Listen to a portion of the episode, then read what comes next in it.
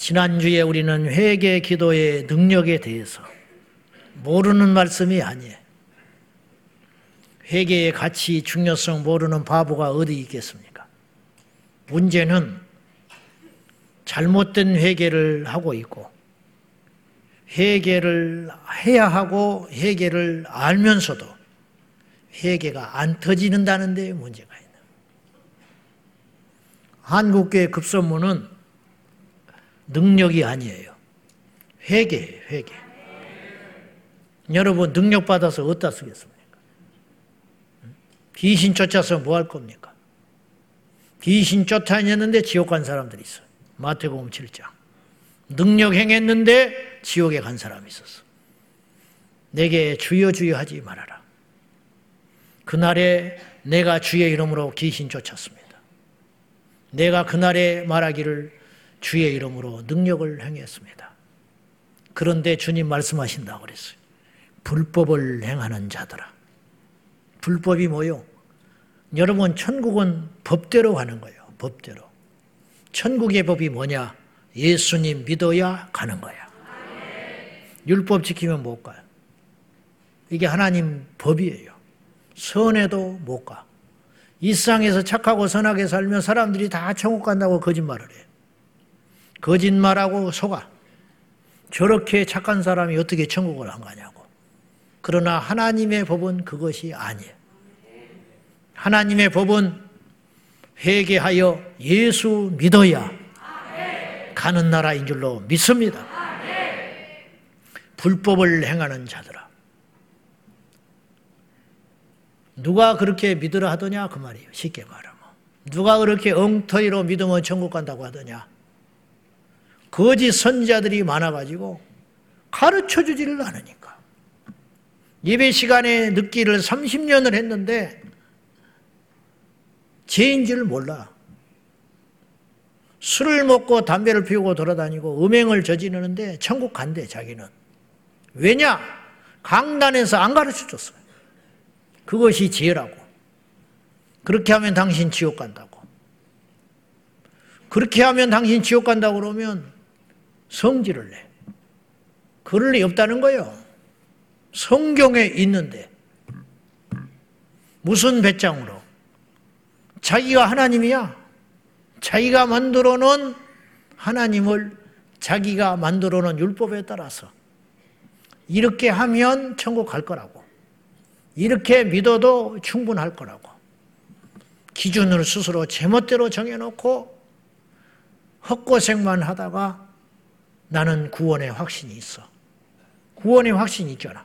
난 천국 간다고. 천국 못 가. 못 갈 사람이 수두룩해. 수두룩한데 진짜 무서운 건 뭐냐? 자기가 당뇨 환자인 줄 아는 사람은 당뇨를 조심해요. 혈압이 있는 사람은 혈압약을 먹든지 운동을 하든지 조심할 거 아니야. 근데 문제는 혈압이고 당뇨고 특징이 있어. 아프질 않아. 안 아파요. 아플 정도 되면 끝난 거예요. 못 고쳐. 이제 죽는 날 기다리는 거예요. 네. 당뇨로 해서 아팠다. 그건 끝난 거라니까. 당뇨로 해서 눈이 멀기 시작한다. 못 고쳐. 절대로 못 고쳐. 그러니까 아픔도 축복이지. 아프기 때문에 산 사람이 얼마나 많은지 알아요? 아팠기 때문에 좀 더 일찍 아팠다면 그 사람은 안 죽을 사람이에요. 좀 더 일찍 통증을 느꼈다면 안 죽을 사람이라 이 말이요. 그 사람은 췌장암 몰라. 어느 날 등이 아파 등. 음. 등 아픈 사람들 조심해야겠는데. 예수 이름으로 고칠 수 있어요. 어느 날 등이 아파서 병원 갔는데 수술 못 한다는 거예요. 췌장암의 생존율은 10%도 안 돼요. 암 중에 제일 고약한 병이. 근데 왜 그러냐?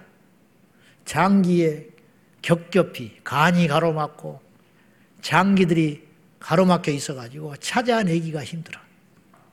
그리고 수술이 얼마나 어려운지 그 주변에 있는 장기들을 멀쩡한 장기를 잘라내야만 췌장에 수술을 할 수 있는 구조라는 거예요. 그러니까 소화가 좀 안 된다. 소화 안 된다고 병원 갈 사람이 누가 있어요? 소화약 먹고 말지. 근데 알고 봤더니 그것이 췌장암이었기 때문이에요.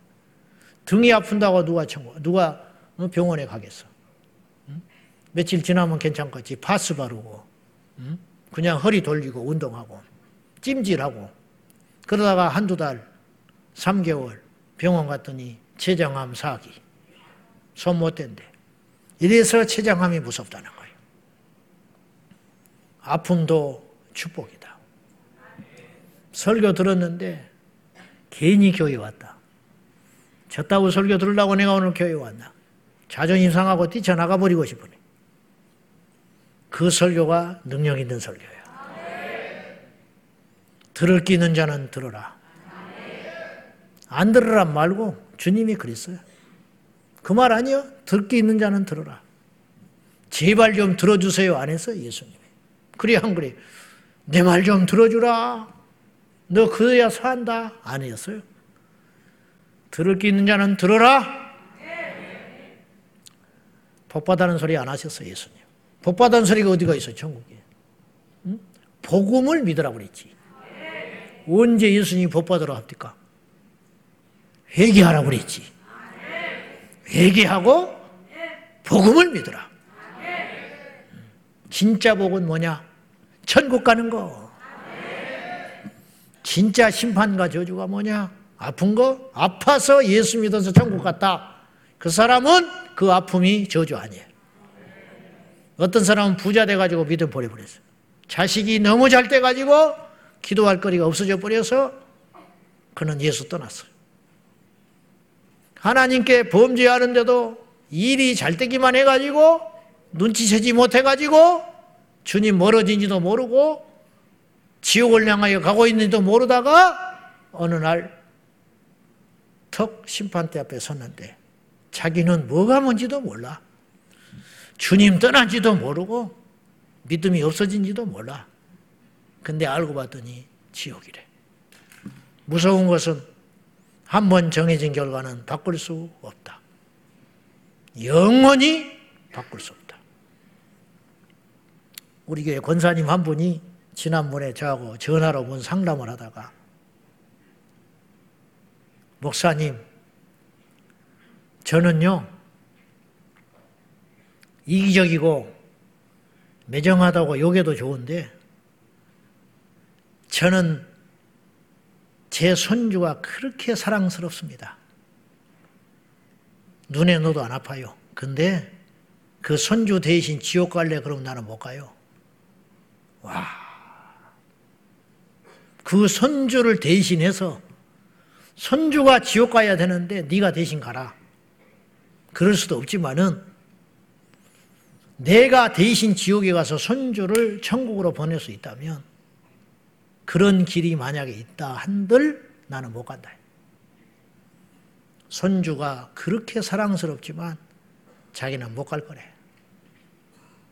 우리가 표현은 안 하지만 나는 그것이 본심이라고 생각해. 이 땅에 누구를 사랑하고 누구를 위해서 목숨을 바친들 나라를 위해서 목숨 바친 사람 있죠. 자식을 위해서 간을 떼줄 수도 있지. 우리 교회 집사님이 사랑하는 아내를 위해서 신장을 떼준 분이 있어. 그럴 수 있지. 그러나 신체를 떼어주는 거야. 내 돈을 떼어주는 거고, 내 시간을 떼주는 거야. 천국을 떼줄 수는 없는 거예요. 떼어줄 수도 없지만, 그런 길이 열린다 한들, 만약에 한다면 그 사람은 둘 중에 하나야. 엄청나게 사랑이 크든지 아니면 뭘 몰라서 그런 거야. 뭘 몰라서. 설마 혹은 그렇게 고통스러울 줄 모르고. 이 권사님이 말 끝에 이런 말도 했어. 천년 만년이고 버티다가 시간이 차서 다시 기회가 주어진다면 생각할 수 있대, 자기는. 근데 그럴 수 있는 것이 아니잖아요, 나한테. 그렇지. 그럴 수 있는 것이 아니지, 지옥은. 그래서 자기는 손주를 대신해서 지옥 못 간대. 이기적인가요? 사랑이 없는가요? 이게 냉정한 현실이다. 이 말이에요. 천국은 누가 가냐? 회개하는 자가 갑니다. 인간관계도 말이죠. 죄를 인정하잖아요. 그러면 회복이 돼요. 그래 안 그래? 여보 미안하고 그 한마디면 끝나. 근데 그 말이 안 나오지. 주었다 주었다 깨라도 30년째 안 해. 그래서 관계가 나빠지는 거예요. 목사님 미안합니다. 그러면 범듯이 떠듯이 녹아버려. 교회 안에 두 파가 생겨가지고 죽기 살기로 싸워요. 서로 사탄이래. 둘다 사탄이 둘 중에 하나 사탄인지 모르지만은 둘이 사탄이라고 싸워. 그러면 간단해. 그 안쪽에서 납작 엎드려서 미안하다. 우리가 부족해서 그렇다. 우리가 잘못했다. 그날로 싸움이 끝나는 거예요. 근데 그걸 죽어도 못해. 만약에 그런 사과를 하고 용서를 빌었는데 이제 알았냐? 이제 정신 차렸구만. 그럴 사람은 이건 악의 화신인 것이고 끝나는 거예요. 인정하면. 수십 년 전에 카톨릭 신자들이 차 뒷 유리창에다가 뻘겋게 하나씩 붙이고 다니는 게 있었다고 그랬어요. 뭐예요? 내 탓이요. 이게 수천억짜리야. 가치로 따지면. 그걸 보면 어떤 생각이 들어요?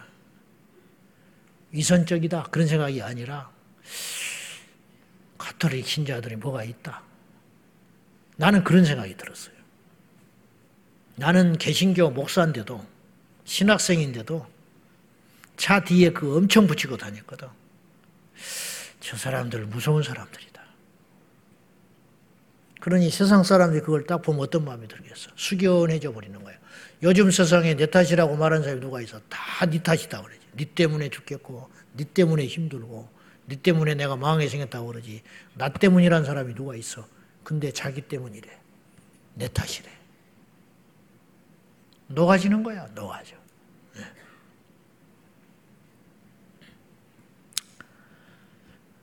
부모 자식 간에도 한마디면 끝나.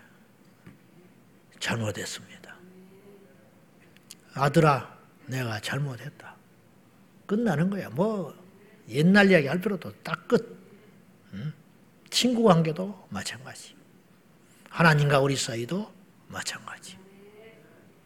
사람에게 잘못을 고백하고 인정하는 걸 자백이라고 그래. 자백. 하나님께 자기의 잘못을 아뢰고 고백하는 것을 뭐라고 그러느냐? 회개라고 그러는 거예요. 회개. 회개 기도의 능력은 어디에 있을까? 이제 이거는 참되고 진실한 회개 기도를 전제할 적에 가짜 회개 말고 울었지만 일어나서 꼬라지 내는 거 말고 울고 눈이 퉁퉁 부었는데 또 나가서 술 처먹는 거 말고 그런 회개 말고 그런 회개 기도 말고 진실하고 진짜배기 회개를 전제로 할 적에 그 회개 기도는 어떤 가치가 있는가? 첫째, 참된 회개는 회복을 가져온다. 어느 정도 회복이냐? 예? 어느 정도 회개? 회개는 하나님께 하는 거라고 그랬어요, 제가. 어느 정도의 회복을 말하는 것인가? 사람들은요, 용서한다 해도 뒤끝이 있습니다. 음, 어쩔 수 없어. 못을 박았다가 빼면 상처기가 남아. 못을 빼도. 그 자리를 아무리 감추려고 해도 못을 안 박을 때만큼은 못하는 거예요. 그래, 안 그래? 문신했지요? 문신하기만 해봐. 눈썹을 다 뽑아보려니까.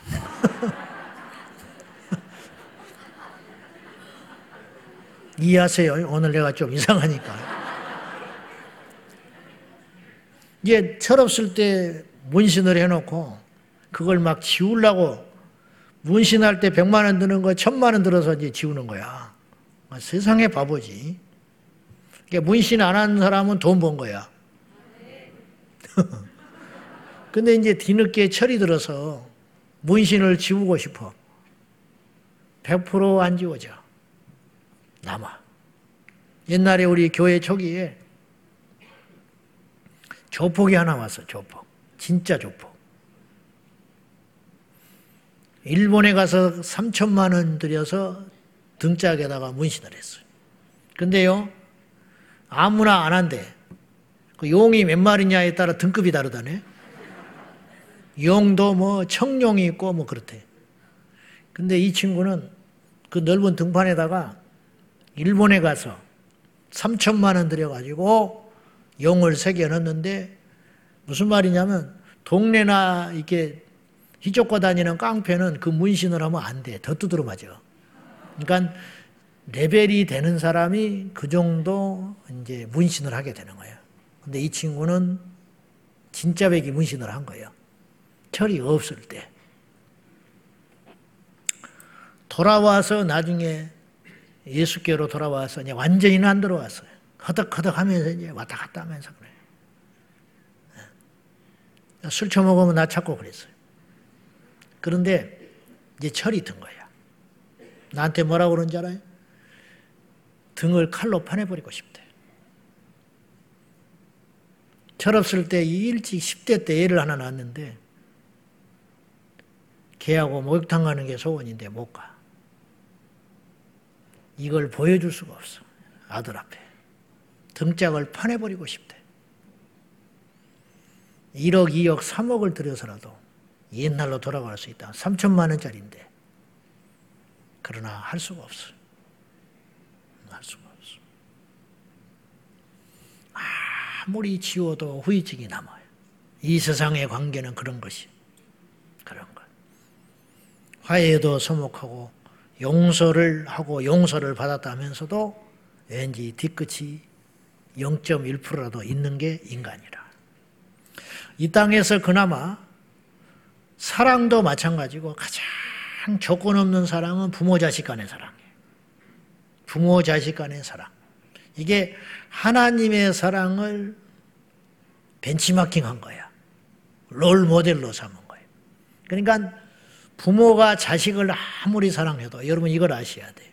하나님이 우리를 사랑하는 것만큼은 못한 거야. 왜냐? 이 땅의 모든 것은 만물은 하나님께로부터 나왔기 때문에. 누가 우리, 우리 어떤 사람이 정이 많아서 누구를 불쌍하게 생각하잖아요. 와, 나이팅게일이니 뭐 마더 테레사니 아무리 봉사를 하고 누구를 불쌍히 여겨도 하나님이 우리를 불쌍히 여긴 것만큼은 못 따라가는 거예요. 이 땅에 아무리 힘을 가진 사람도 하나님의 능력에는 못 따라가는 거예요. 그러지 않겠소? 왜냐? 이 땅이 아무리 아름답고 기가 막힌 걸 보고 와도 하나님의 아름다움은 못 따라가는 거예요. 이 땅이 아무리 힘들고 고통스러워도 지옥의 고통은 못 따라가는 거예요. 하나님에게서 나왔기 때문에. 그나마 이제 이 땅에서 사랑이라는 것 중에 으뜸되는 사랑이 자식을 향한 부모의 사랑이에요. 그래서 조건이 없어. 이용당할 줄 알면서도 이용을 당해주는 거예요. 형제는요, 형제는 흉을 봐요. 힘들게 하면. 부모는 자식의 허물을 덮어줍니다. 덮어준다니까. 어느 누구도 우리 허물을 이상에 덮어줄 사람은 없어. 사촌이 땅을 사면 배 아프다니까. 응? 새 차를 뽑으면 교통승경이 돼버린다 그래요. 웃어야 되는데 안 웃네.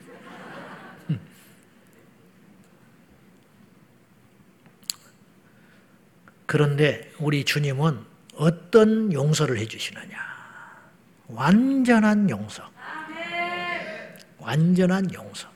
즉, 기억지도 않으신다고 그랬어요. 기억이 있는데 봐주는 게 아니에요. 천국 가면 우리가 잘못한 줄 알아, 하나님이. 내 회개 기도를 했어, 이 땅에. 그러니까 용서를 받았어.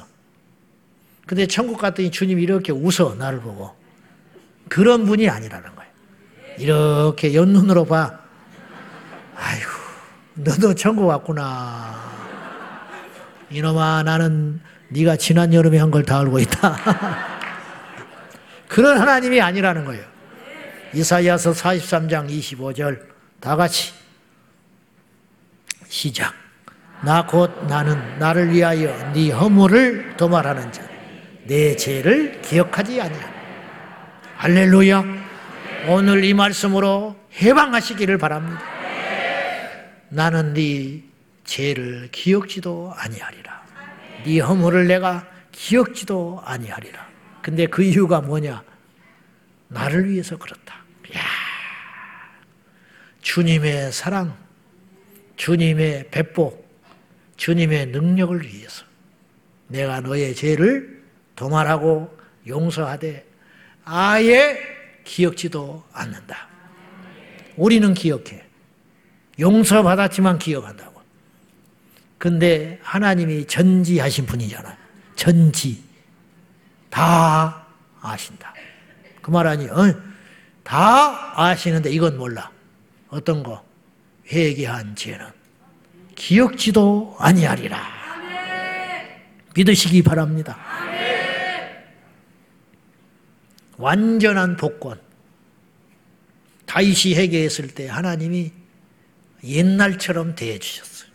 그리고 한 번도 다윗에 대하여 너 옛날에 이랬지라고 말하지 않으셨어요. 그렇잖아요. 마음에 합한 자라. 그리고 열왕기상 하를 쫙 보면 뭐라고 나오냐면 내종 다윗과 같이 아니하였다. 그건 나쁜 놈이야. 나쁜 왕. 내종 다윗과 같이 행하였다. KS. 다윗이 딱 기준이야. 그러면 다윗같이 행했다가 는 어때요? 간음하고 부하장수 죽인 놈이잖아. 그렇게 하는 것이 지금 하나님 뜻 아니 주님이 그걸 잊어버렸기 때문에 완전한 용서를 하셨기 때문에 기억지를 않으시기 때문에 내종 다윗과 같이 되라 제발 할렐루야 타락하기 전에 이 말씀하신 게 아니에요. 다윗이 죄짓고 회개하고 하나님께 다시 멋지게 쓰임 받다가 천국으로 간 다음에 그 뒤에 나타나는 왕들에 대하여 하나님께서 딱딱 기준을 그렇게 말씀하셨다. 우리 중에 부하 죽인 사람 없잖아. 모르지 또 속은. 우리 중에 부하 부인 치인 사람은 없을 거 아니에요. 그런 다윗도 용서함을 받았다. 그러니 주님이 우리를 왜 용서하지 아니하시겠냐? 완벽한 회복. 할렐루야! 근데 이 완벽한 회복에 전제 조건이 있다고 내가 분명히 말했어요. 진짜 배기 회개. 척하는 거 말고, 흉내 내는 거 말고, 회개했다 하면서 옛날로 돌아가는 거 말고. 두 번째, 회개 기도의 능력이 어디에 있냐? 어떤 죄들도 용서받아. 어떤 죄들도. 주님 앞에서는 죄인과 의인만 있는 거네. 그 의인도 타고난 의인이 아니고 용서받은 의인. 그죠? 의인은 없다고 그랬어요. 타고난 의인은 없는 거예요. 노력해서 된 의인은 없어요. 그 어떤 의인만 있냐? 하나님께 합격받은 의인. 용서받은 의인, 예수의 피로 거듭난 의인만 있다. 그리고 죄인만 있는 거예요. 그러니까 다 죄인인데 죄인으로 나서 죄 짓고 살다가 죄로 죽은 인생이 있고 죄인으로 나서 회개하여 의롭게 된 죄인이 되어 가지고 하나님 나라 들어가는 자가 있다. 예? 그죠? 우리 모두는 주님 앞에 우리의 죄와 허물이 용서받은 용서받은 의인인 줄로 믿습니다. 원래 죄인인데 용서받은 의인이야. 용서받은 의인. 네. 우리의 노력이 아니고. 자. 그러니까 죄는 죄인 거예요. 우리는 큰 죄가 있고 작은 죄가 있어요. 심지어는요, 심지어는 오른손잡이가 오른손으로 사람을 때렸냐, 왼손잡인데 오른손을 때렸냐에 따라서도 달라. 음. 칼을 이렇게 들었냐, 이렇게 들었냐에 따라도 달라. 음. 술을 먹고 운전을 했냐, 아니면 맨정신으로 운전을 했냐, 이것에 따라서 형벌이 완전히 달라. 한 명을 죽였냐, 열 명을 죽였냐, 이것도에 따라 형벌이 달라져. 그래, 안 그래? 처음 짓는 죄냐, 두 번째 죄 짓느냐, 똑같은 죄인데, 그거에 따라 가중죄가 또 적용이 돼가지고 다르다 이 말이에요. 그러니까 나이에 따라 또 달라. 촉법 소년. 나이가 어린데 죄를 졌냐? 나이가 먹을 만큼 알아들을 만한 나이가 됐는데도 그 죄를 졌냐? 정신병 약을 먹으면서 죄를 졌냐? 맨정신으로 그 죄를 졌냐? 똑같이 죄를 졌는데. 그죠? 이것에 따라 달라. 심지어는 그 나라의 자국민이 그 죄를 졌냐, 외국인이 와서 그 죄를 졌냐에 따라 또 달라져 버려. 세상의 죄의 기준은 그렇게 달라요. 큰 죄가 있고 작은 죄가 있고 때가 있고 어떤 사람이냐에 따라 다르고 다 달라. 옛날에는 죄가 아니었는데 지금은 죄야. 또 그때는 죄였는데 지금은 죄가 아니야. 그 대표적인 게 뭐예요? 간통죄. 간통죄는 1953년에 제정됐어요. 2019년에 15년에 2015년에 간통죄가 폐지됐어요. 개인의 성적인 자유를 나라의 사법 체계로 잣대로 잴 수 없다. 그래서 마음대로 해라. 네가 좋다는데 어떻게 하겠냐. 이게 간통죄 폐지의 이유였어요. 지난 28일 날 헌법재판소에서 나라가 지금 제정신이 아니요. 출산율이 떨어진다고 난리하면서 뻘짓거리를 하는데 지금까지 우리나라는 태아의 성별을 가르쳐주면 위법이었어요. 그죠? 음. 산부인과 의사가 임산부한테 아들입니까 딸입니까 물어보면 가르쳐주면 걸려. 그래서 돌려서 이야기해서 돌려서. 멍청하면 못 알아듣는 것이고 조금만 눈치만 있어. 그래도 어쨌든 그 정도의 안전장치가 있었어요. 음. 지난 28일 날 헌법재판소에서 헌재에서 성별 감별을 해서 그것을 말해주지 않아야 한다는 법은 옛날 캐캐 묵은 법이다. 지금 무슨 필요가 있냐? 그래서 그 법을 이제는 가르쳐줘도 되게 돼 있어, 의사가. 사내 아이입니다. 공주님입니다. 축하합니다. 뭐 별말을 이제 해도 죄가 아니게 됐어요. 옛날에는 죄였어요. 가뜩이나 출산율이 떨어져 죽겠는데 이것이 도움이 되기는 커녕 분명히 성별을 가르쳐 주므로 낙태를 갈등하게 만드는 요소가 될 거다. 나는 아무리 생각해도 제정신들이 아니야. 그런 법이 있다 할지라도 못하게 막아야 하고, 낙태를 하려고 해도 못하게 강화를 해야. 여러분 상식적이야. 그래, 안 그래? 추우면 옷 두껍게 입고, 에? 피곤하면 쉬고, 음식이 매우면 싱겁게 만들어 먹고, 그것이 인간의 본능 아니요. 출산율이 떨어진대. 그럼 어떻게 해야 돼? 낙태를 못하게 막아야 할 거 아니요. 근데 웃기는 일이 벌어지고 있는 거예요. 낙태는 풀었어. 이제 마음대로 낙태, 그래 놓고 한쪽에선 출산율 떨어진다고 걱정하고 있어. 이게 어쩌자는 거예요, 지금 세상이. 네? 어쩌자는 거냐고, 지금. 응? 바보, 멍충이들만 모여 있는가 봐.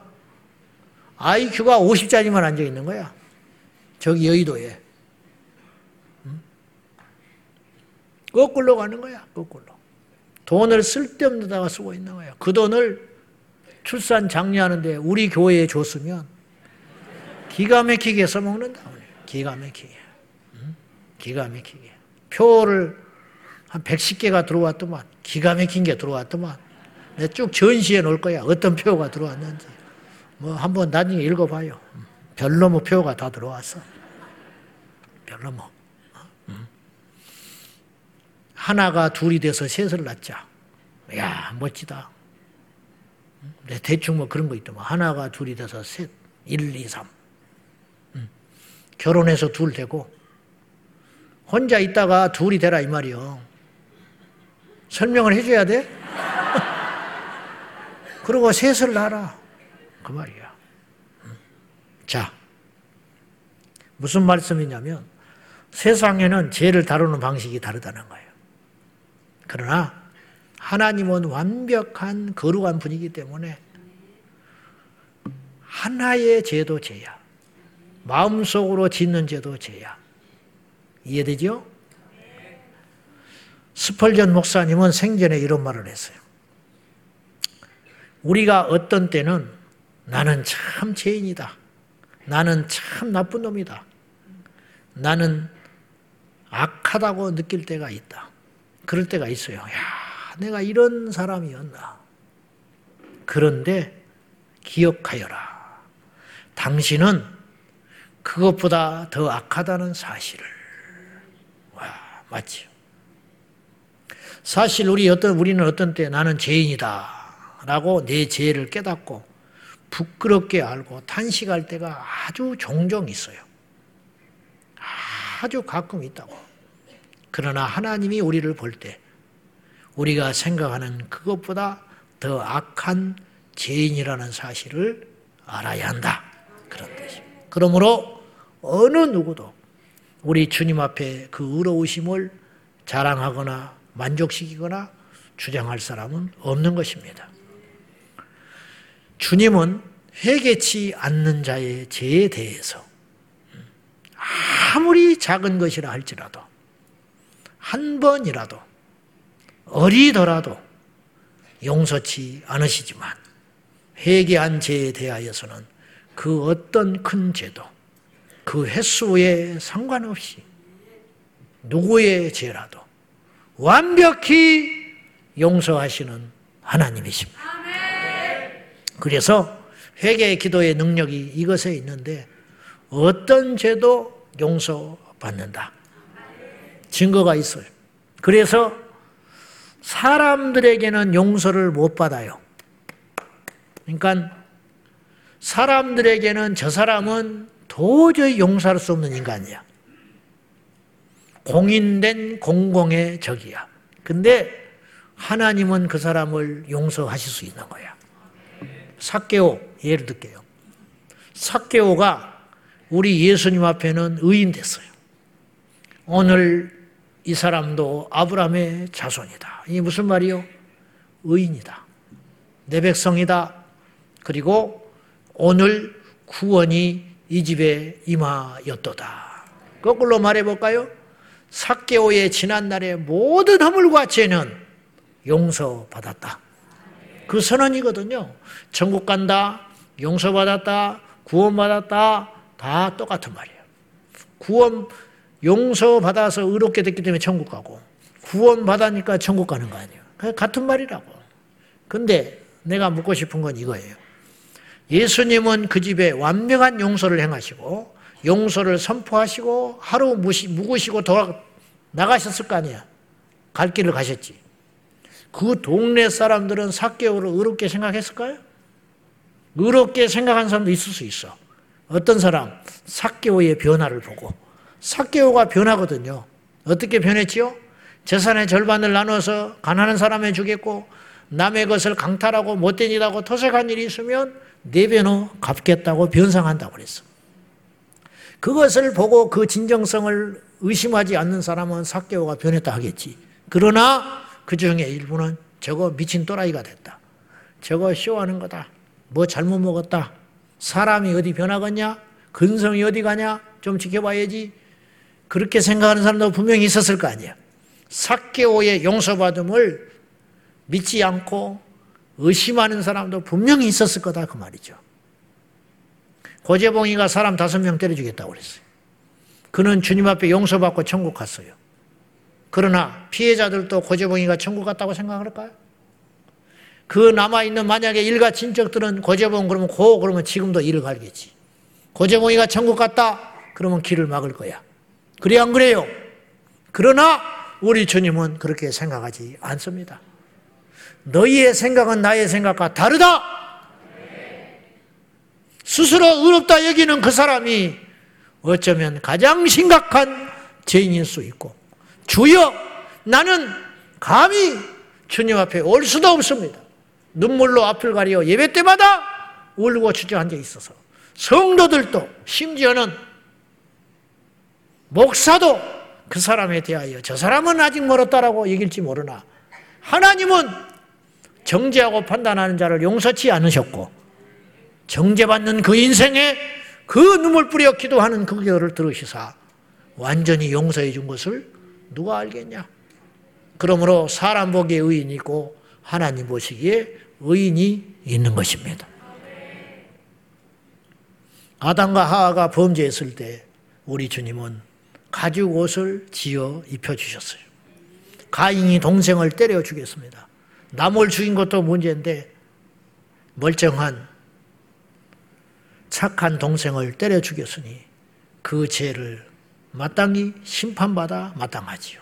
그러나 우리 주님은 표를 줘서 살아남게 해주셨어요. 모세의 살인을 용서하시고 당신의 선지자로 사용하신 하나님. 성경에서 말이죠. 여러분, 사람마다 여러분이 생각하는 게 좀 다르겠지만은 가장 큰 용서를 받은 사람이 누굴까? 성경에서. 가장 이 사람은 주님 앞에 제일 큰 용서를 받았다. 누가 떠올라요? 십자가에 달릴 때 막판에 회개한 강도, 그 강도가 얼마나 큰 죄를 짓는지 산채로 십자가에 매달렸어요. 어지간하면 그 형 안 합니다. 예수님은 우리를 위해서 십자가에 죽으셨지만은 여러분 예수님 처형된 후엔 훗날에 그 십자가 처형은 사라졌어요. 왜? 너무 흉측한 처형이라서 너무 고통스러운 처형이라 그 십자가형이 로마에서 사라졌다고. 그러니까 주님이 최고의 고통과 마지막 피 한 방울까지 쏟아내기 위한 가장 적절한 사용법이 십자가형이야. 인류 역사상 이 땅에서 만들어낸 가장 혹독한 고난의 사용이 십자가 처형이야. 왜냐? 목을 잘리면 그때뿐이. 그래서 사도 바울은 열토막 내서 죽였어. 로마 시민이라고 죽을 때 덜 고통스럽게 죽이자고. 로마 시민권이니까. 베드로는 십자가에서 거꾸로 달려 죽었어요. 왜냐? 유대인이니까. 똑같이 복음 전하다가 죽었지만은 다르게 죽었어요. 그렇게 처절한 십자가. 아마도 우리 주님께서 당신의 아들 예수 그리스도를 십자가에 못 박아 죽이기 위하여 그 시점에만 그 법을 로마에 허락하신 것은 아닌가. 이런 제 개인적인 생각이에요. 성경에서 제일 큰 죄를 용서받는 사람들이 누가? 다윗이. 우리보다 더 큰 죄이냐. 그렇다고 우리가 어렵단 말은 아니에요. 우리가 부하 장수를 간접으로 죽이지 않고 사지에 내몰려서 죽이지 다윗이 죽인 거거든요. 적군이 죽인 게 아니에요. 다윗이 죽였어요. 편지를 써가지고 앞자리에 내몰아서 전방에 투입해서 죽여버려라. 다윗이 죽인. 그러지 않았으면 그의 부하 장수는 죽지 않았어요. 다윗이 죽였어요. 그리고 그의 아내를 범한 걸 죄를 덮기 위해서. 이건 보통 죄가 아니에요. 보통 죄가 아니에요. 그런 다윗이 용서받았다. 모세는 때려서 죽여가지고 땅에 묻었던 사람이라. 바울은 그의 손에 죽어 죽어가는 그리스도인들이 한둘이 아니었어요. 직접 죽이지는 않았지만 스데반이 죽을 때도 옆에서 보증 섰던 사람이에요. 무슨 보증? 스데반은 죽을 만했다. 돌을 들어 친 자는 죄가 없다. 증인이 있어야 하거든요. 사울이 바울 되기 전에 그 옆에서 눈 하나 깜짝하지 않고 마땅히 죽일 놈을 죽였다. 이단자로 죽였으니까 오히려 죽인 자를 상줘야 한다고 주장하는 증인이 되었다. 그러니 그의 고발과 그의 명석한 머리와 두뇌와 전략, 계략으로 얼마나 많은 성도들이, 얼마나 많은 교회들이 피해를 받겠습니까? 객관적으로 보면 그런 바울은 용서받을 수 없어요. 하나님이 쓰시면 안 돼요. 용서는 모르겠지만은 주의 종으로는 쓸 수 없어. 어떻게 그런 사람을 주의 종으로 써? 어? 우리 인간이라면 절대로 쓰실 수 없어요. 그러나 하나님은 완전히 용서할 뿐만 아니라 써 주셨다 이 말이에요. 베드로 우리 주님께 얼마나 특별한 대우를 받았어요. 수제자.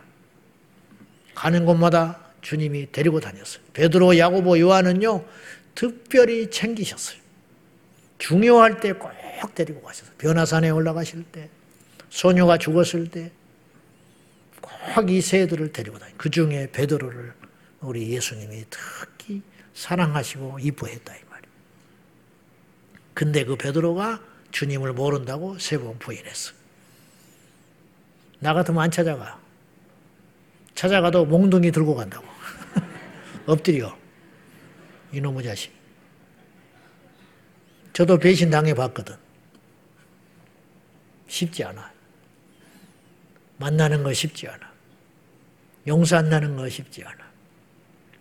여러분 등에 칼 꽂인 사람 용서할 수 있을 것 같아요? 용서하세요. 용서하시라고. 그래야 살아. 그래야 살아. 우리가 용서할 것도 없어. 우리가 더 나쁜 놈이니까. 음. 그런데 주님께서 공통점이 있어요. 베드로, 바울, 모세, 다윗 공통점이 있어. 최고의 종들이에요. 와. 살인하지 않은 사람도 있었을 것이고 배신하지 않은 사람도 있었을 것이고 거룩히 했던 사람들도 있을 거 아니야. 그들을 쓰지 아니하시고 하자마는 인생들을 부르사 완벽하게 새롭게 빚으시고 복권하셔서 여러분 주님이 우리를 쓸 수 있어요. 주님이 여러분들을 쓸 수 있어. 옛날의 건다 지나간 거예요. 옛날에 개차반으로 살아도 괜찮아. 응? 알겠지? 일진 돼가지고 삥 뜯고 담배 피우고 뻘짓거리 하고 다녀도 괜찮아. 괜찮아. 괜찮은 전제 조건이 있어. 회개해야 돼. 오늘 결혼한 부부가 떠와서 뒤에 앉아있네. 엄청 부담스럽네, 저. 실험 여행도 안 가고. 이제 이따 갈 거요? 주일 지나고 가. 그래야지. 잘 살아, 이? 잘 살아. 내가 뭐 보태줄 건 없지만은 잘 살아. 음, 얼마나 감사합니까? 이런 부부가 얼마나 있을 것 같아요, 전국에.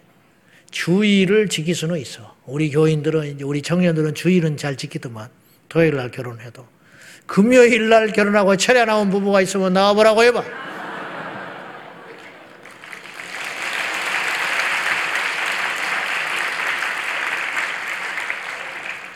박수만 치지 말고 돈 걷어서 뭐다 하나 그러지. 휴지라도 하나 사주든지.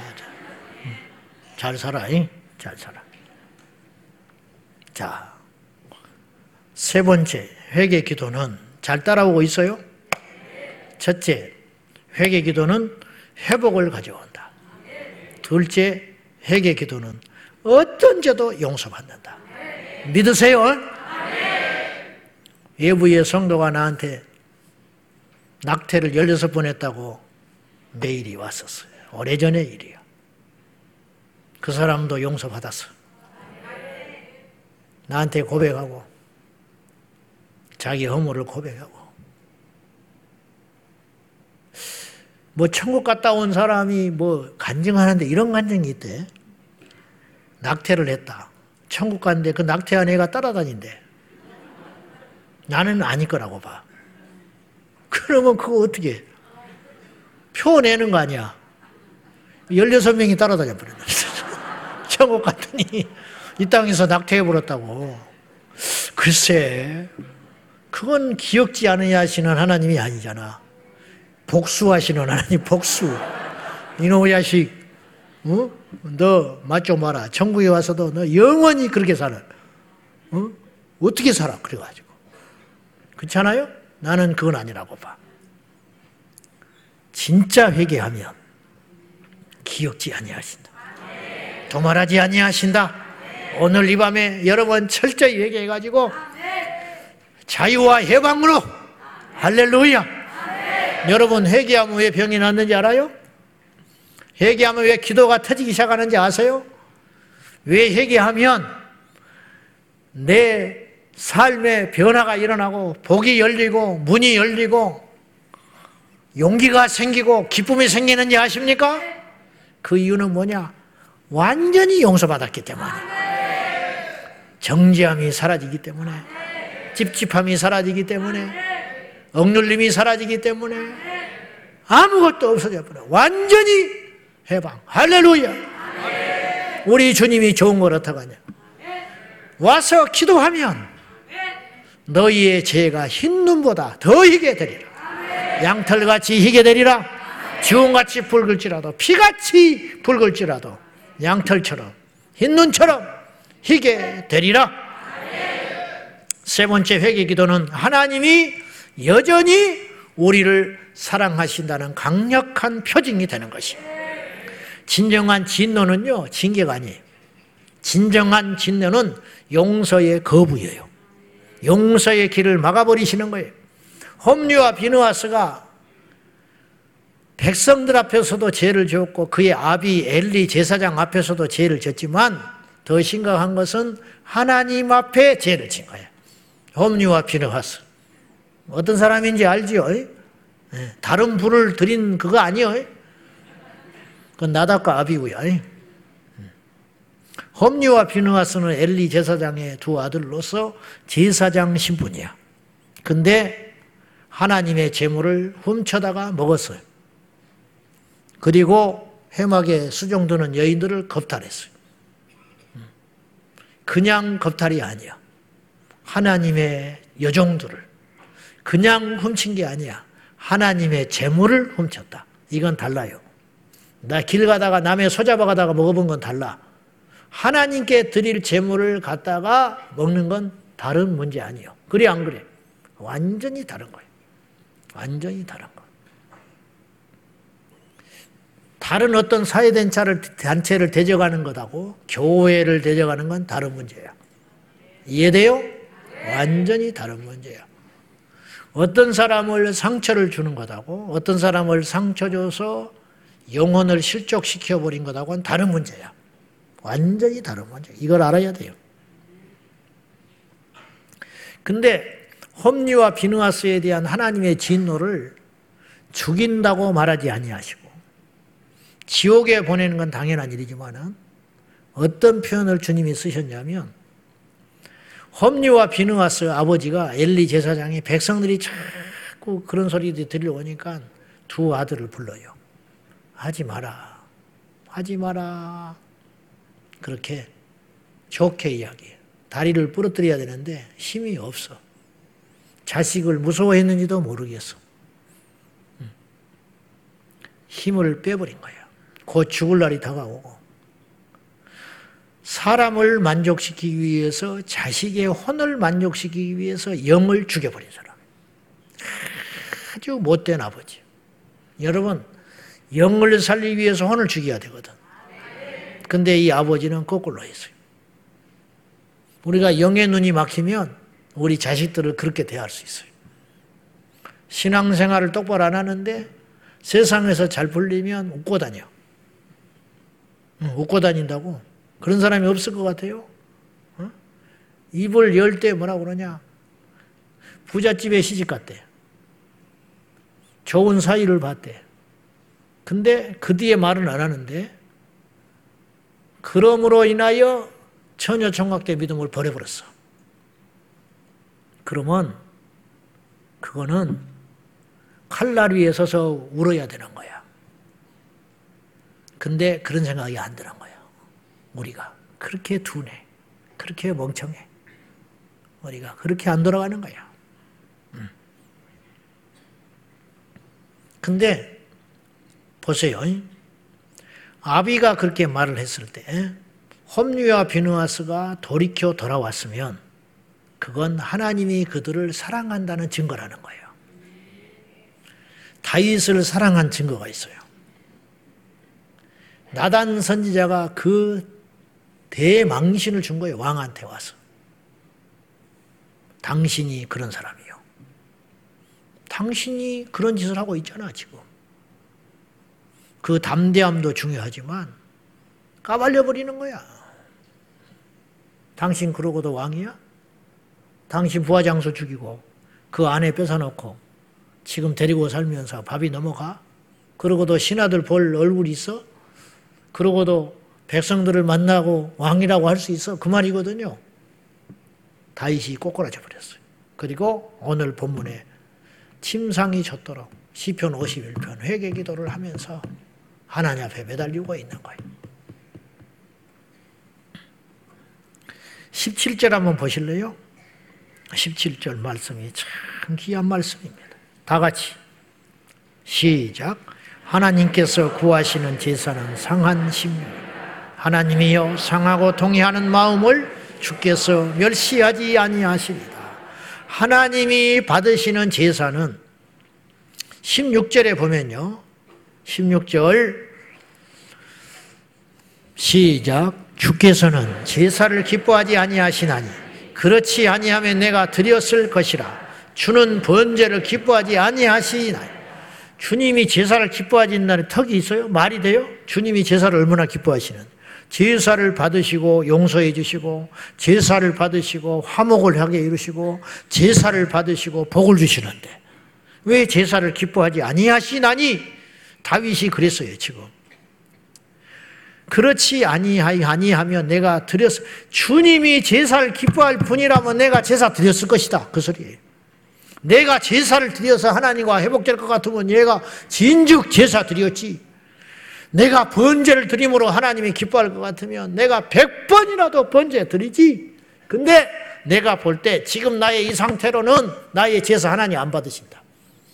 나의 이 번제 아무리 귀하고 많은 양의 재물을 각을 쳐서 피 흘려서 태워서 하나님께 드린들 몇 날 며칠을 드린들 하나님 안 받으실 것 같다. 왜? 내 손에 피가 묻어 있으니. 왜? 내 죄가 그대로 있으니까. 이거 중요합니다. 내가 죄가 그대로 있는데 내 예배를 받으시겠냐고. 내가 하나님 앞에 바로 살지 못하는데 내 예배를 받으시겠냐고. 많은 예배를 드릴지라도 안 받으신다. 많은 제물을 드린다 할지라도 안 받으신다. 엄청난 봉사와 헌신과 충성을 드린다 해도 안 받으신다 이 말이에요. 내 집을 갖다가 팔아서 갖다 바쳐보라고 주님 받냐고. 안 받으신다 이 말이에요. 안 받으신다. 나는 그걸 깨달았다. 제사를 기뻐하시겠냐? 번제를 기뻐하시겠냐? 그런데 지금 이 시점에 하나님이 기뻐하시는 것이 하나 있는 걸 깨달은 거예요. 다윗이. 그것이 17절이라니까요. 하나님께서 구하시는 제사는 무슨 말이에요? 구한다는 말. 하나님께서 찾으신다. 하나님이 진정으로 원하시는 제사가 뭔지 아냐? 하나님이 지금 이 시점에서 구하시는 제사가 뭐냐? 이사야 1장에도 나왔어요. 하나님께서 재물이 없어서 달라고 그러냐? 하나님께서 먹을 것이 없어서 너희에게 양을 바치라 하고 소를 바치라 하고 그렇게 하겠냐? 하나님이 가난해서 너희의 12조를 받으시겠냐? 사람이 없어서 너희들에게 와서 충성하라 하겠냐? 웃기는 소리 하지 말아라. 입이 없어서 너희들한테 말을 하겠냐? 너희들이 가만히 있으면 돌들로도 소리 지르게 할 수 있어. 나기로도 말을 하게 하신 하나님이잖아요. 나기로도 말을 하게 하셔버려. 태양도 멈추게 해버리시는 분이 달도 멈추게 하시는 분이 하나님 못하실 일이 뭐가 있어요? 하나님이 배고파서 뭘 달라고 하시는 분이냐? 그렇지 않다. 필요 없다. 그거나 질려버렸다. 죄 짓고 마음에도 없는 거. 그런 제사 거부하십니다. 이사야 1장. 그럼 하나님께서 진정으로 우리에게 찾으시는 진정한 제사, 그건 무엇이냐? 상한 심령이라. 멀쩡한 심령이 아니에요. 건강한 심령이 아니에요. 잘난 심령이 아니에요. 상한 심령. 우리는 생선가게 가서도 상한 건 안 봐버리는 거예요. 콩나물도 상해 있으면 안 사요. 그래, 안 그래? 사? 바보 천치나 사는 거지. 응? 생각 없으니까 사지. 상한 생선을 누가 사가? 응? 개 하나 살 때도 발이 떨어진 건 안 사. 다 달려 있어야 사지. 근데 하나님은 어떤 인생을 찾느냐? 상한 인생을 찾는다. 하자 있는 인생. 부족한 인생, 죄인. 그래서 주님 말씀하셨어요. 내가 의인을 찾으러 온 걸로 착각하지 마라. 사람은 의인 찾으러 온 줄 알아, 주님이. 완전한 사람 찾으러 다닌 줄 알아. 네. 그러나 주님은 죄인을 찾아 회개시키러 왔노라. 주님이 그랬지 않소. 응? 누가복음 5 15장 7절 봐요. 시작. 내가 너에게 이르노니 이와 같이 하늘에서는 회개할 것이 없는 의인 아흔아홉으로 말미암아 기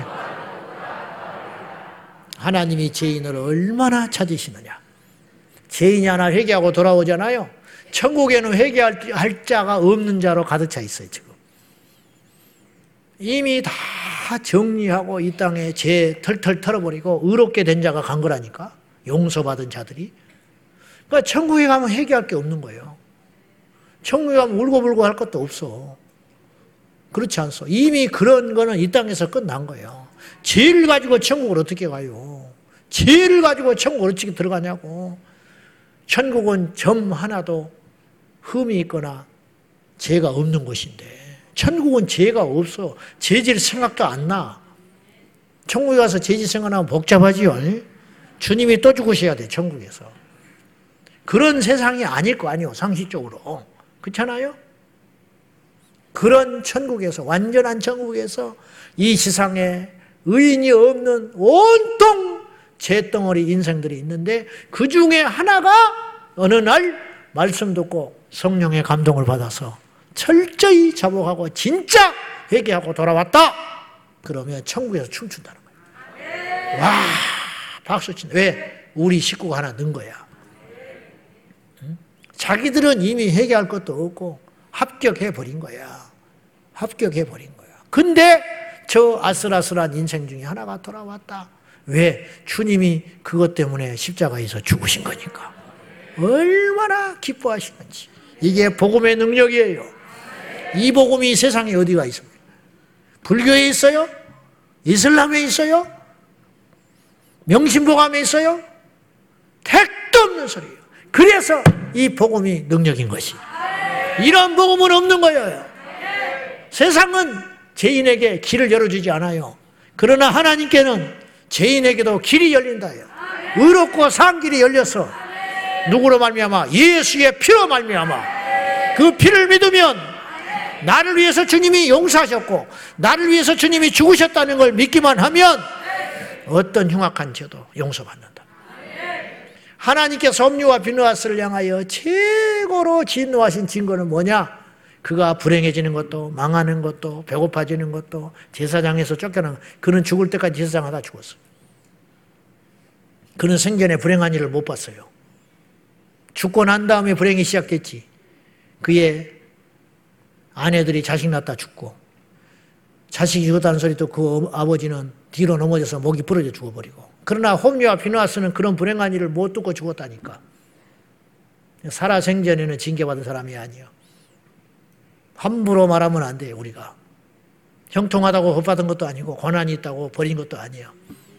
홈리와 비누아스를 향하여 최고의 진노는 뭐냐?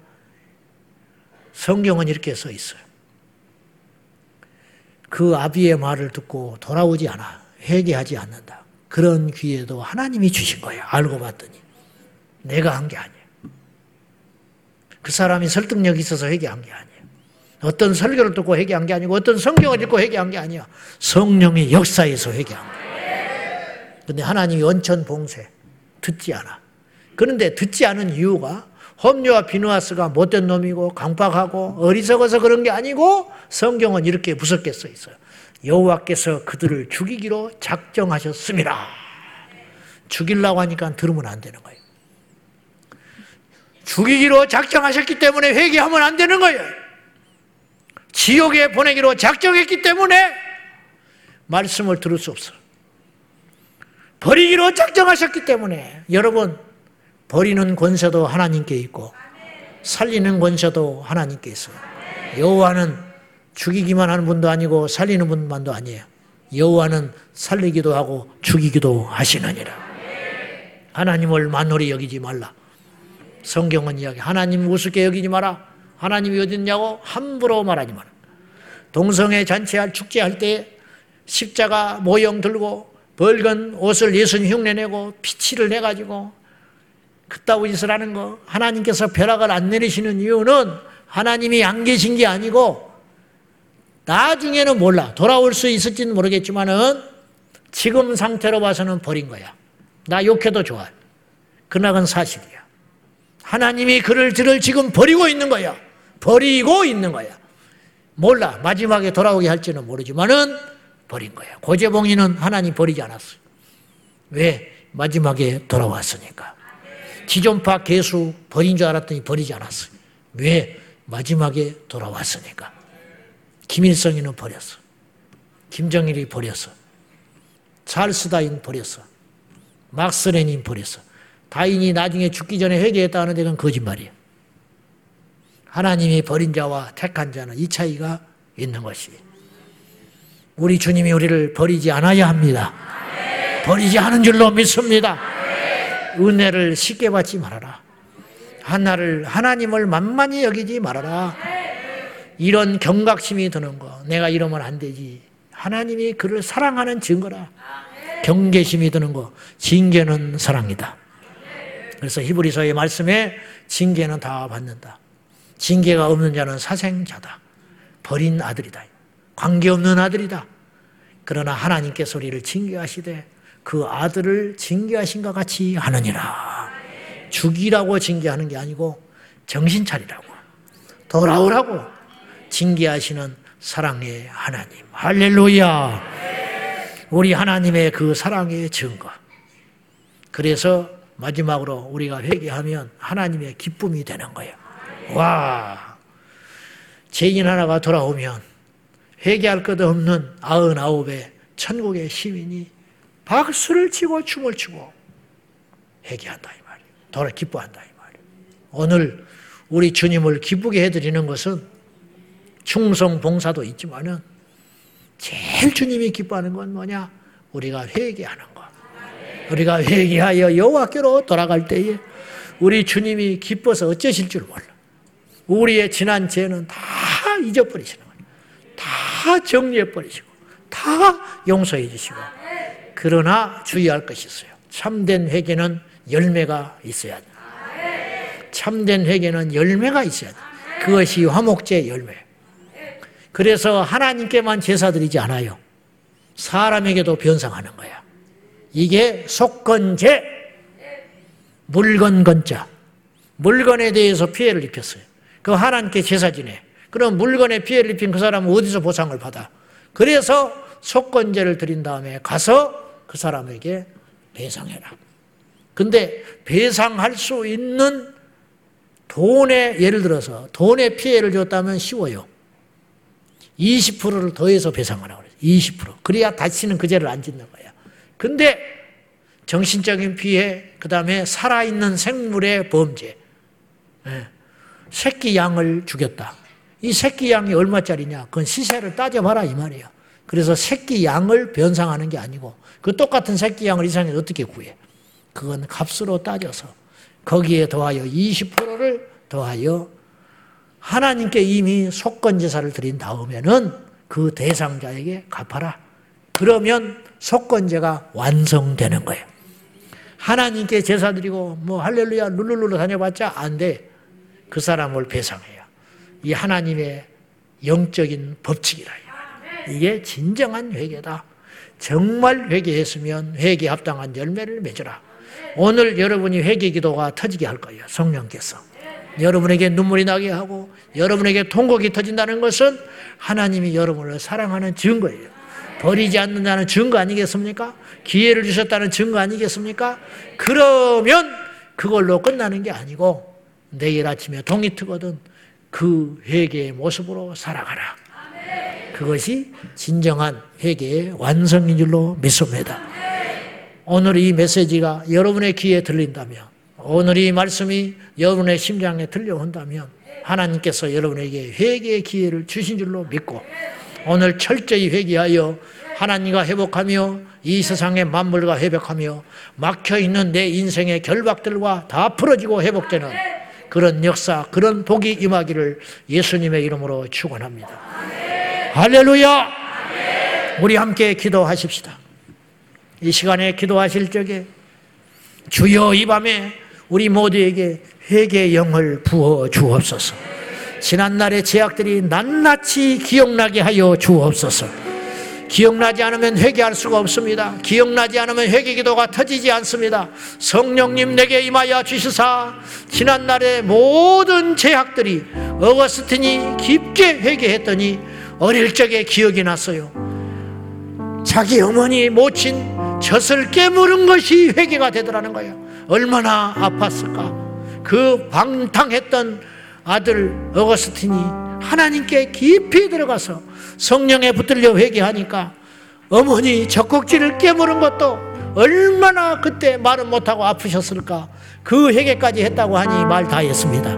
우리의 죄가 억만 가지라 할지라도 우리 주님의 피로 다 용서받을 수 있습니다. 주여 우리에게 이 밤에 회개 영을 부어 주시사 지난날의 모든 죄악들이 스크린처럼 지나가게 하여 주시고 기억나게 하여 주시옵소서. 다 같이 주님 세 번 부르며 동성으로 기도하겠습니다. 주여 주여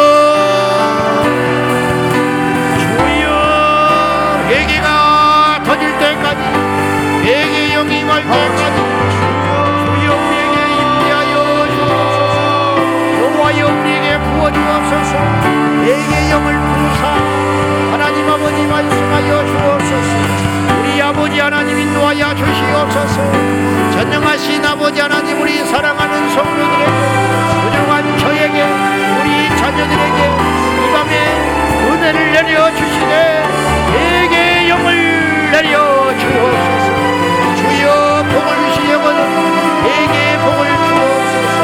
내게 할 수 있는 복을 주옵소서. 내게 할 수 있는 복을 주옵소서. 내게 하라 천국이 가까이 왔느니라 내게 하라 천국이 가까이 왔느니라 내게 하는 자가 복을 받습니다. 내게 하는 자가 여호와께로 돌아올 수가 있습니다. 내게 하는 자에게 살 길이 열리는 하나님 아버지 수감의 우리 모두가 회개하기를 원합니다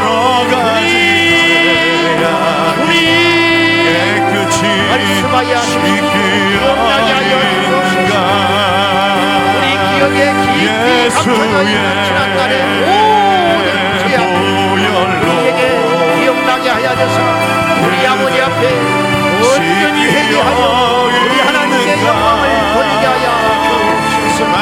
믿음의 주 온전하신 아버지 하나님께서 사랑하는 아버지 하나님 우리의 허물과 죄가 넘은 것을 회개 영을 부사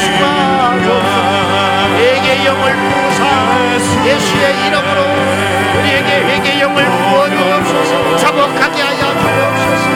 죄가 죄로 여겨지게 하시고 죄가 죄로 기억나게 하여 주시고 죄가 깨달아지는 은혜가 있게 하여 주옵소서. 제기한 자가 살게 될 줄로 믿습니다. 내게야 삽니다 내게야 복을 받습니다. 내게야 천국을 갑니다 내게야 주님의 음성을 듣습니다. 내게야 다시 시작할 수 있습니다 내게야 주님 앞에 설수 무용하여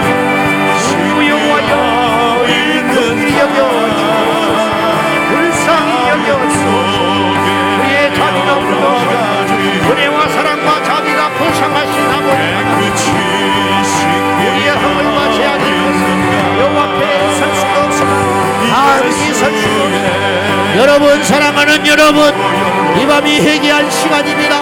회개할 기회입니다. 회개해야 삽니다. 회개해야 회복됩니다. 회개해야 하나님께 갑니다. 회개해야 천국 갑니다. 회개하라. 천국이 가까이 왔느니라.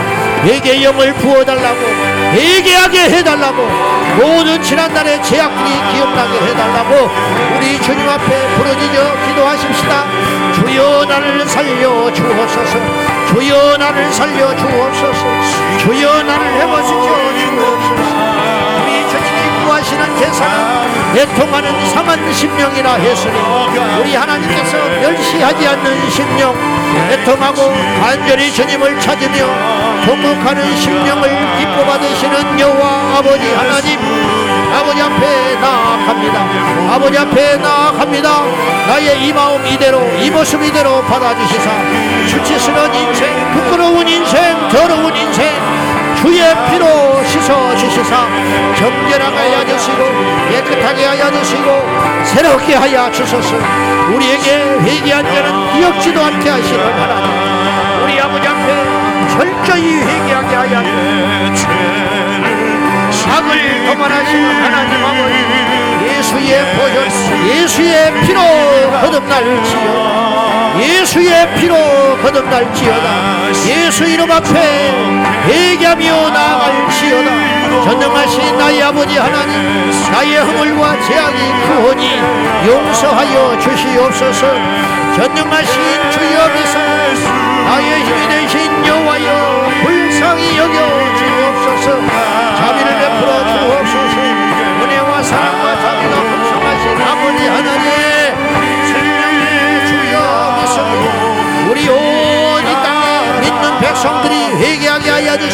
회개의 용서 회개의 복을 받게 하여 주옵소서. 회개하라 천지가 마이받느니라. 회개하고 복을 믿으라. 회개야 복을 믿습니다. 회개야 복음이 내게 들려옵니다. 회개야 내가 삽니다. 회개야 기회가 열립니다. 회개야 하늘의 문이 열립니다. 회개야 하나님 앞에 회복이 됩니다. 회개야 병이 났습니다.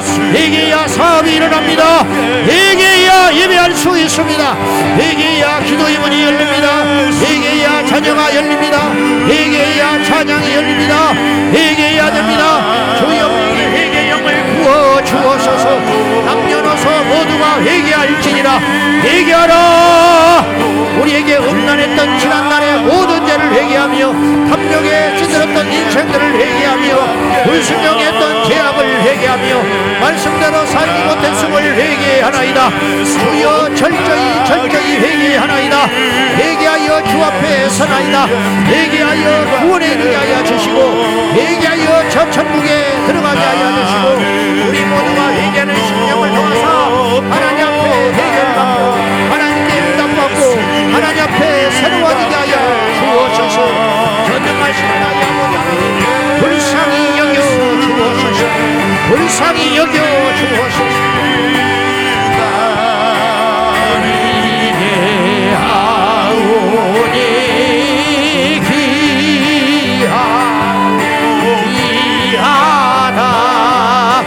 예수의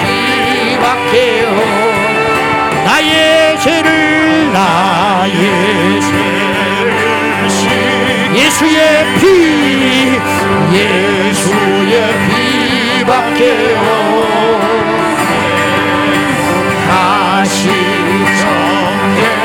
정결하기로 예수의 피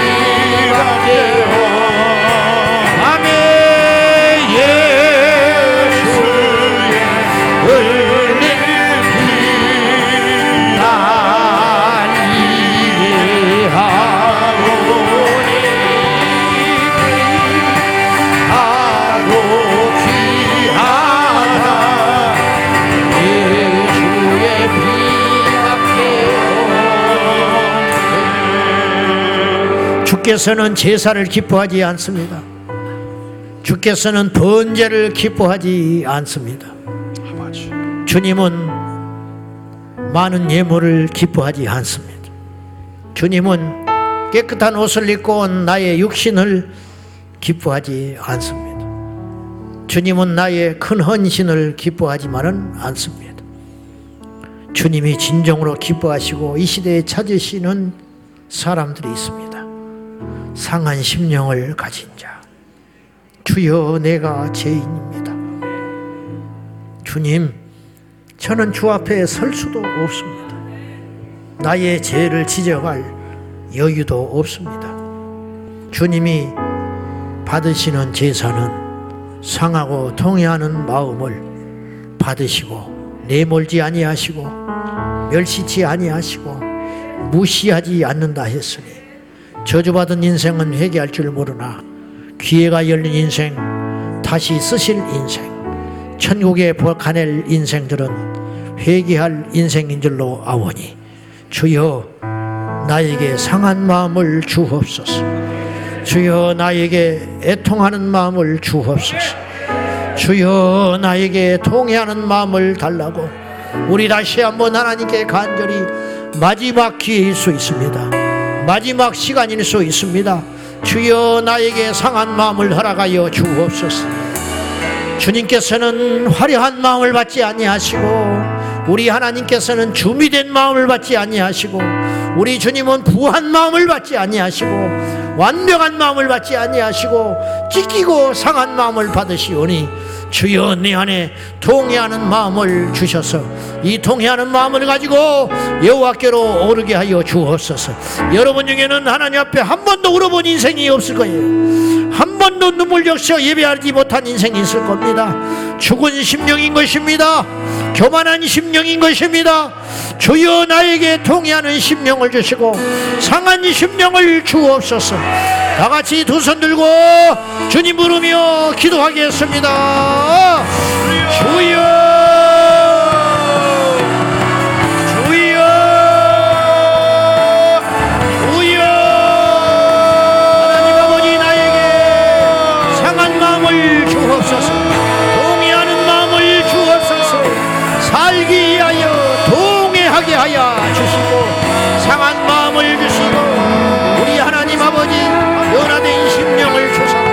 눈물로 주 앞에 무릎으로 나갑니다. 애통하며 나갑니다. 나의 심령을 받아 주옵소서. 나를 불쌍히 여겨 주옵소서. 주께서 받으시는 제사는 화려한 제사가 아니라 많은 제사가 아니라 언제가 아니라 통해하는 마음 상한 심령을 받으신 줄로 믿습니다. 교만한 마음 십자가에 못 박아 던져버리고 주님 앞에 새롭게 되어 나가게 하여 주옵소서.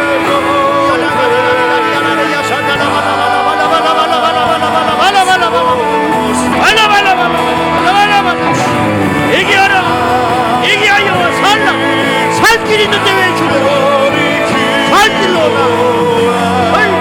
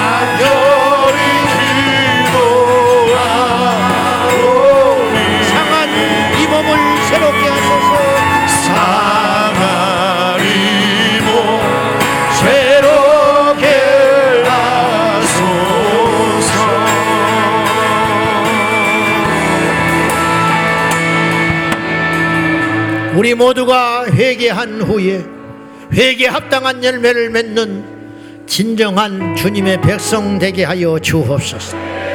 입술로만 회개하지 않게 하시고 우리의 믿음이 입으로만 한 것이 아니듯이 우리의 믿음이 귀로만 듣고 눈으로만 보는 것이 아니듯이 우리의 전도가 가야 하듯이 하나님을 사랑하는 것이 입술로만도 안 되고 마음으로만도 안 되는 것이고 우리 하나님을 사랑하되 마음과 뜻과 힘과 목숨을 다하여 주님을 사랑하라 하신 것 같이 우리 하나님 앞에 회개하는 것은 입술로만 회개하는 것이 아니고 눈물로만 회개하는 것이 아니고 삶으로 회개하여 온전한 회개가 이루어지게 하여 달라고. 주여 회개의 용기를 주십시오. 나의 죄를 주님 앞에 고백했으니 이 시간 이후로 기억지도 말아주시고 악이 도말되게 하여 주시고 죄가 녹아져 사라지게 하여 주시고 흔적도 없어지게 하여 주시고 완전히 새롭게 살아갈 수 있도록 하나님 우리를 붙잡아 달라고 다 같이 생명 걸고 기도할 적에 하나님 나를 붙잡아 주옵소서. 하나님 나에게 용기를 주옵소서. 하나님 아버지 완전히 이 밤에 돌이키게 하여 달라고 다시 한번 우리 주님을 부르며 간절히 두 손 들고 기도하겠습니다. 주여! 주여! 주여! 살아계신 하나님 아버지 회개하여 열매를 맺게 하여 주옵소서 눈물로 회개의 씨를 뿌렸으니 결실을 하게 하여 주소서. 회개 합당한 열매를 맺음으로 여호와 앞에 나아가게 하여 주옵소서. 주여 나의 허물과 죄값을 하시고 철저히 철저히 회개하고 철저히 변하니 철저히 새로워지고 완전히 새로운 피조물이 되겠습니다 이제 예전의 모습을 십자가에 못 박아 버리겠습니다. 십자가의 조국을 향하여 가니 예수만이 왕이십